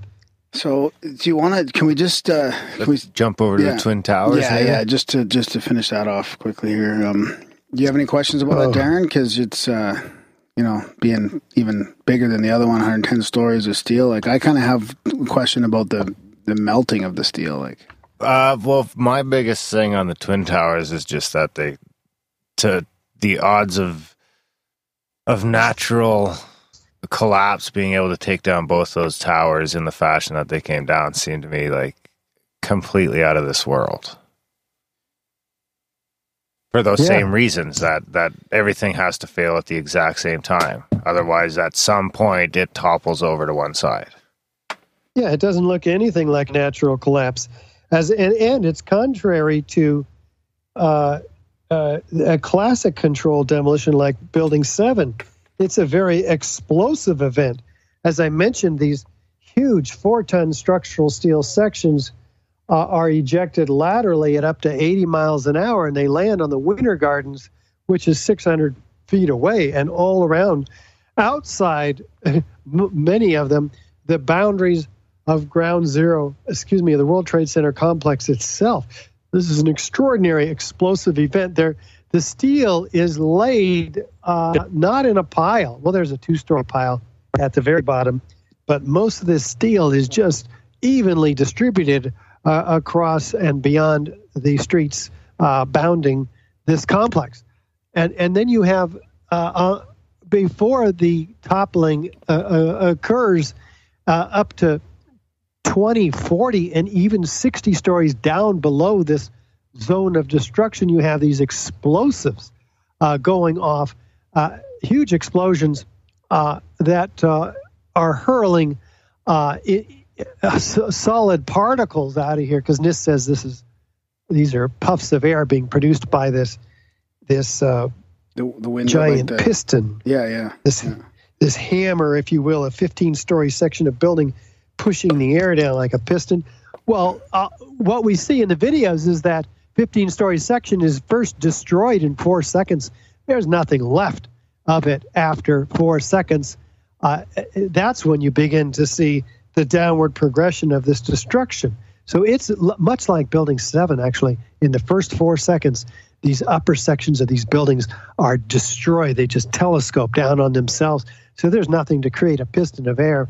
And anyway, if, if even if that were true, the, the, this, this air pressure was building, uh, and that's what produced all of these uh, squibs or isolated explosive ejections, is really what they are.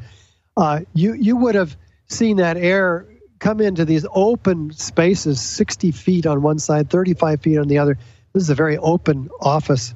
Uh, that air would have equalized and then blown out all the windows if it blew out any of them. Not these highly focalized, geometrically precise uh, ex- explosions occurring often in an engineered pattern. So, so that's what is is a dead giveaway uh, as well. And then the, the building is completely destroyed, both of them, in under a dozen seconds. Yeah. That's near free fall acceleration. Yeah, you'd think that whole top section, the 15 floors, whatever, if that failed in the middle and the whole thing collapsed, you think that would, even if it did collapse truly from that, you think that would be just in the end at the bottom, there'd be the big top section left. Like, how did that just Well, even if destroy itself? even if it pancakes, you got to think that uh, even if the floors are six inches, that there should be 55 feet of concrete at the bottom. Exactly. You add up that concrete, and some of them are eight inches, about half a dozen, or a whole dozen of them, at least. Uh, yeah, th- th- ju- and there's trusses underneath, two two foot or thirty inch deep uh, trusses, uh, which would have cushioned one floor impacting on the next. Right?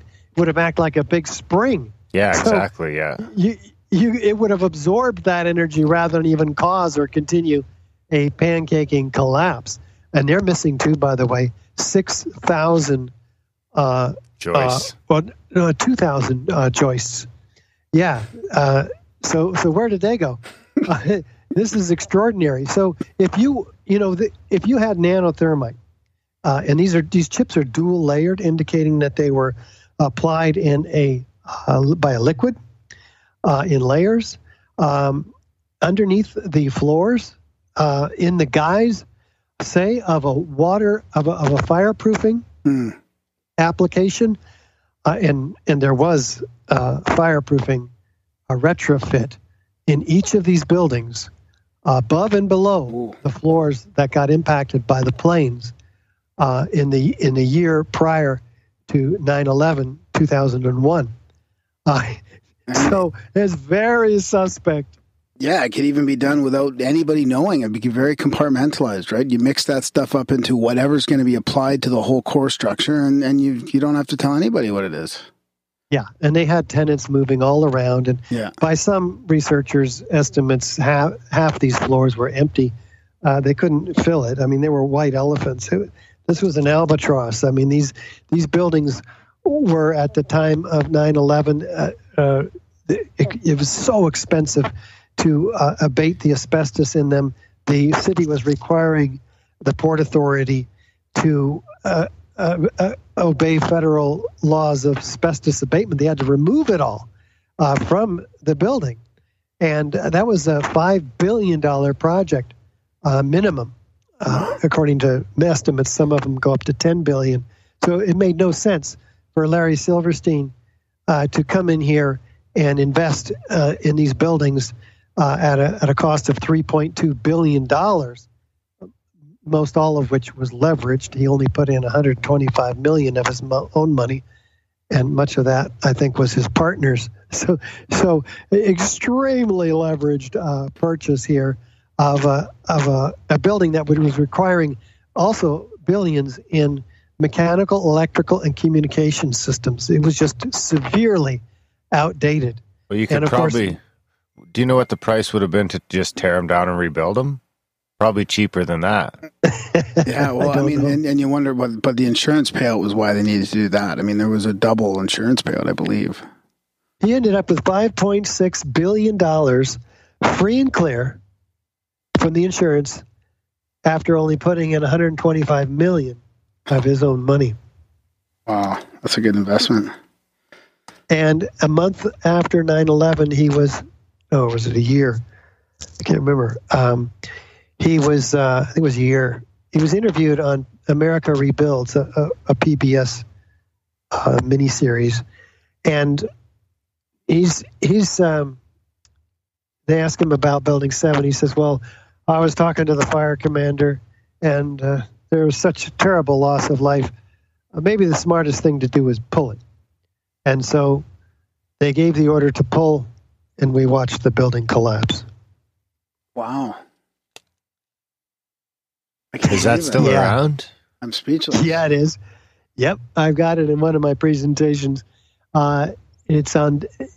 Just just uh, go to YouTube and search "Pull It," uh, Larry. Yeah. Pull it, Larry. That's a good nickname. Yeah, Lucky Larry, they call him. So we want an investigation of Lucky Larry uh, as well, of course, Yeah, and and the foreknowledge of Building Seven's collapse. Uh, the BBC announced the collapse of this building 20 minutes before it even happened. I was actually going to bring that up. Yeah, Corbett always brings that up. Corbett's got that little five minute video that is good for. I send that over to some skeptical people sometimes. Yeah, just to, it's a really good summary. Yeah. It's fantastic. Did, did did you guys ever, or did this ever come up in your investigation of the plane actually hitting the side of the building? Like, is there any chance that these were weakened as well? And and should that plane like structurally um, enter that building like a like a knife through hot butter or, or a hot knife through butter? Well, I I don't think it's intuitive to any of us uh, what an object, aluminum or otherwise, traveling That fast, 500 yeah. miles an hour uh, can do to uh, a, a, a steel uh, structure. Yeah. uh, framed uh, perimeter structure.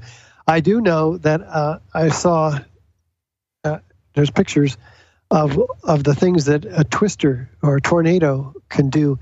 Um, there's a there's a photo of a two by four uh, that was driven through a concrete six inch thick concrete curb, uh, like in the street. Yeah. Um, so that's not intuitive. How could a how could a a wood two by four go through concrete? Well, that's that doesn't make sense at all. So um, I I don't think people who are running around saying, "Oh, that plane couldn't have penetrated that," they, I don't think they understand how the building's actually put together either. Uh, these perimeter structural steel sections were were not welded to each other.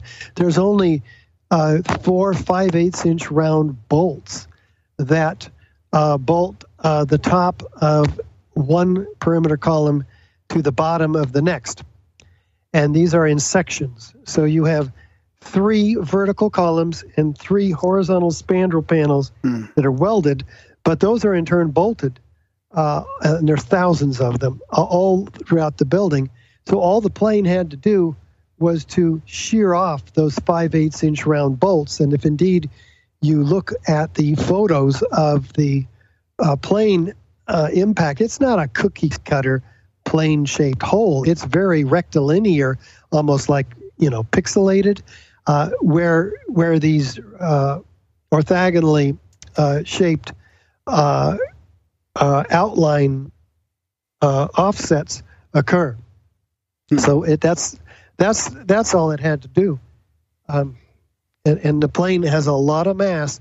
It's not the soft aluminum; it's the overall mass, including the jet fuel, which adds to the mass. Yeah, yeah. Yeah, and yeah, that, uh, yeah. I'd, I wouldn't go against the planes getting into the building at all. I mean, I'd be interested to see what happens on the model if you made every column on those three floors even fail at the exact same time. Uh, I'm sorry, I had a distraction. Would you repeat that? I was just saying I'd be interested to see what happens in that computer model, even if you took like say four or five floors of impact from the plane and just deleted all those columns at once. What happens when those upper 15 floors can free fall into those lower 80 floors? Oh, yeah. So you're you're saying allow for a sudden drop without any Resistance columns initially. for 20 floors or and- something or whatever Yeah, whatever the let it- impact zone was. Yeah, that could be modeled, and I'll bet you even then it would come to an arresting point. Uh, uh, I don't know, five to ten floors, uh, as it began to crush vertical columns that would resist it, Yeah. and at least slow it down. Yeah, exactly. There was no slowing down whatsoever. It, it accelerated uh, almost as fast as a bowling ball falling out of the sky. Yeah, I think that could be an extra little add on to show, you know, just like even if we took 10 floors and deleted it all at once, if the plane somehow exploded and deleted everything, ejected it completely out of the way, it's still, I still don't think it could. I still think it would just stop someplace or fall off to the side or something. Yeah, Yeah, I agree with you. Yeah, it's one of these things that once you see it, like once you watch this again and watch some of the videos you're doing, you can't kind of unsee it. You know, it's it's uh, hard to look at it as something besides a demolition at this point. Yeah, it really is, and and that's why we have 2,900 architects and engineers demanding a new investigation. But you know, even their organizations, my uh, my organization included uh, the art, the American Institute of Architects and the American Society of Civil Engineers, are not accepting uh, these questions uh, seriously from their constituents.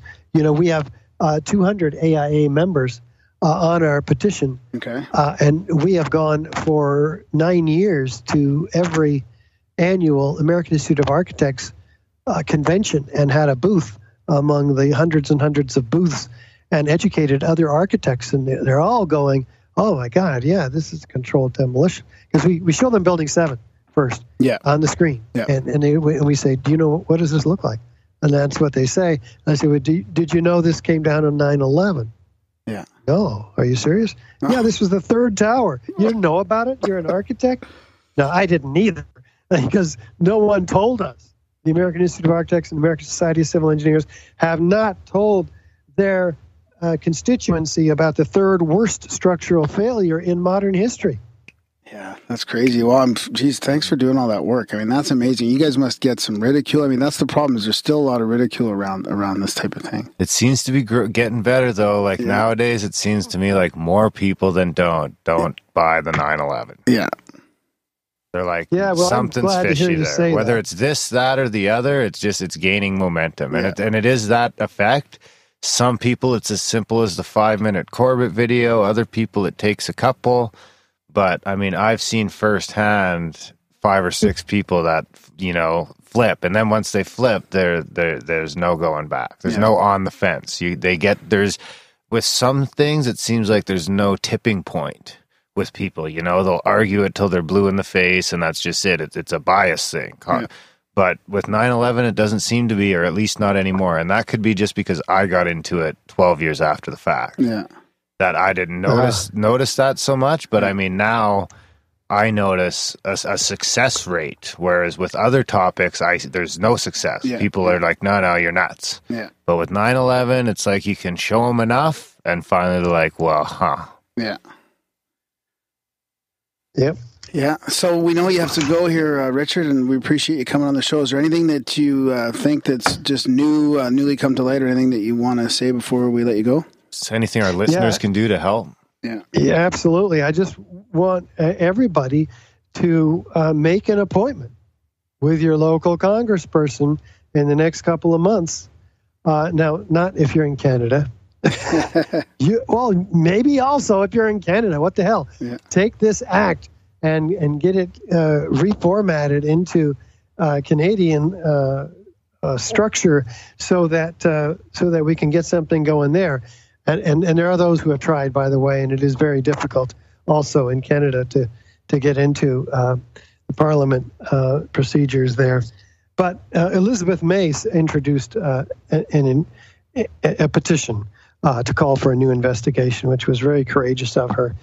Um, but uh, those of you, those of your listeners in, in the U.S., uh, write, uh, email us at Congress at ae911truth.org, and we will help you make an appointment with your congressperson so that you can take this act to them and ask them to introduce it. See, we're looking for a needle in a haystack. We're looking for one out of 535 congresspersons who have the accountability, the, the, the testicular fortitude to stand up and stick their head up above the rest and, uh, and, and take a stand for truth. Um, boy, you wouldn't think it'd be so difficult, would you? No, I might know a guy. No, but thanks for Hey. all your work there, Richard. I'm gonna It's- it's see. I just I found a congressman I started following the other day Oh, because yeah? he seemed like he was kind of cool. His name's Justin Right. Justin Amash, the third district of Michigan.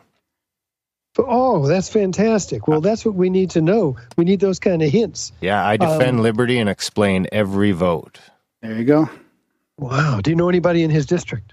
I do not, but I guarantee you we have a ton of listeners in Michigan. Most of our audience is in the USA, and I Hey, know we great. got a ton of listeners in Michigan. So if Justin Amash is your uh, congressman, let us know. If you're in Michigan, email architects and engineers, Yeah, and they'll yeah. let you know Yeah. Yeah. who your congressman good. is. Yeah. Yeah, email con- email Congress at E ae911truth.org, and you could be the one, and this could be the congressperson to uh, to make it to make it happen and change history. So please don't don't just assume somebody else is going to do this for you. Yeah. We, we can we can do it ten times in Michigan, the same guy, and he'll get the idea. Yeah. That's yeah. right. So if you're in Michigan, you could have a special place in history. Right on. Well, thanks, no Richard. No pressure. Good luck on uh, good luck on 9/11 or you geez, September 11th coming up here with your uh, with your thing there. Good luck with that. Yeah, thanks, Graham and Darren. I mean, I really appreciate the opportunity to be here, and uh, looking forward to it. Uh, well, let's report on the results afterward. Yeah, absolutely. Sure. Yeah, Will do. maybe we can do this again someday. Yeah, All right. absolutely. You bet. Okay. You Thank, bet. Thanks a lot, Richard. Thanks, guys. Okay. Bye bye. Bye bye. That was a chat with uh, Mr. Richard Gage. That flew by. Yeah, it did fly by. And it's about time. Uh, that was a good one. Yeah. Felt like that's a good starting point. I think Yeah. I'm going to chase down some more 9 11 people. Yeah, we should. I mean, we should have. It's a. It's why I don't know. There must be disinformation out there as well, but it's a polarizing topic. I mean, we didn't even have a chance to ask Richard about that type of thing. Like, you know, the flack that AI or architects and engineers for 9/11 Truth get from the rest of the 9/11 community. You know, it's it's uh, it's interesting.